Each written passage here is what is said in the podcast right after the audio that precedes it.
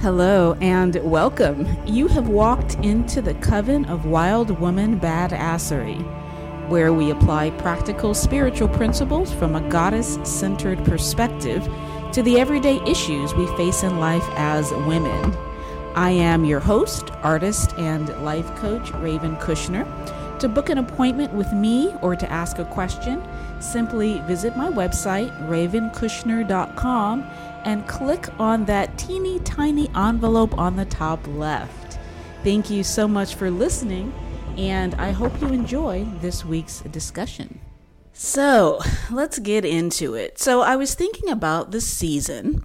So, heading into Christmas and the dawning of a brand new year, I wanted to discuss the dysfunctional torture that we, for some reason, put ourselves through on an annual basis. Every year, we walk into stores stocked with candy canes and chocolate Santa Clauses, and we're confronted with holiday parties exploding with every little treat imaginable. We even build little mansions made of sugar, which we call gingerbread houses. Love, love me some gingerbread house. Yum me.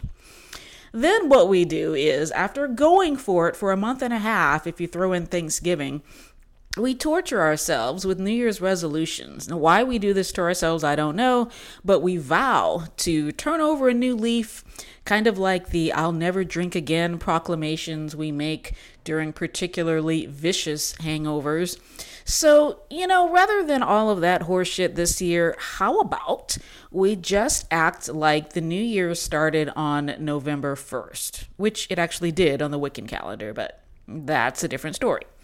So, if the year has already started, then there's nothing super special about the next month or so. So, what I'm proposing is that rather than the binge, purge, sin, repent, shame cycle from hell that we usually do, what if we just treat ourselves with loving kindness year round? What if we don't make ourselves wrong for holiday weight gain? Or if we just stopped looking at our bodies like some kind of unfinished renovation project and simply just gave thanks for the wonders that are our womanly bodies and our feminine spirits? What if we actually stopped and considered for a moment all of the incredible things our bodies actually do for us without our even having to think about it?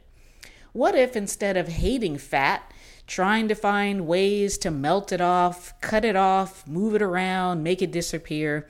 What if we just took a second to honor all of the things that fat actually does for us? First of all, fat keeps us warm. Do you realize that without fat, there is not a single winter we could have survived?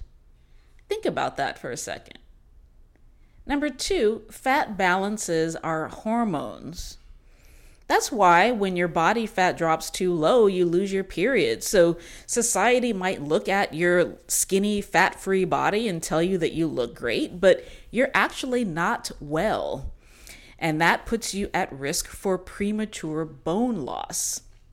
Body fat allows us to experience the miracle of life. You cannot nurture yourself and a growing fetus if you are not willing to embrace the function of fat. And speaking of babies, why are they so cute? Why do we want to pick them up, pinch them, and do anything that they ask us to do? The minute they ask, it's because they're fat. Fat is cute. Fat makes us look good. It makes our faces youthful. It make, gives our body those youthful, sexy contours. Fat is also comforting.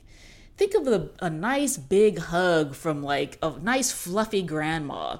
That is heaven. Fat is functional. Fat protects our vital organs. Fat cushions the blow of any impact our body experiences. We can trip and fall without damaging our liver. Why? Because our internal organs are surrounded by a cushion of fat. And last but not least, fat keeps us alive in general. If and when your body fat drops too much, either on purpose or through no fault of your own, your body has to cannibalize its muscle. Now, it will try at first to take away from your skeletal muscles, like your arms and legs, but once those are wasted away, the heart is the only muscle left. And then it is all over. That's it, kaput, game over. So rather than being haters, let's show our gratitude and appreciation for fat. In fact, if you'll indulge me, I'm going to lead us in a prayer of thanksgiving to fat right now. Thank you, fat. Thank you for all that you do.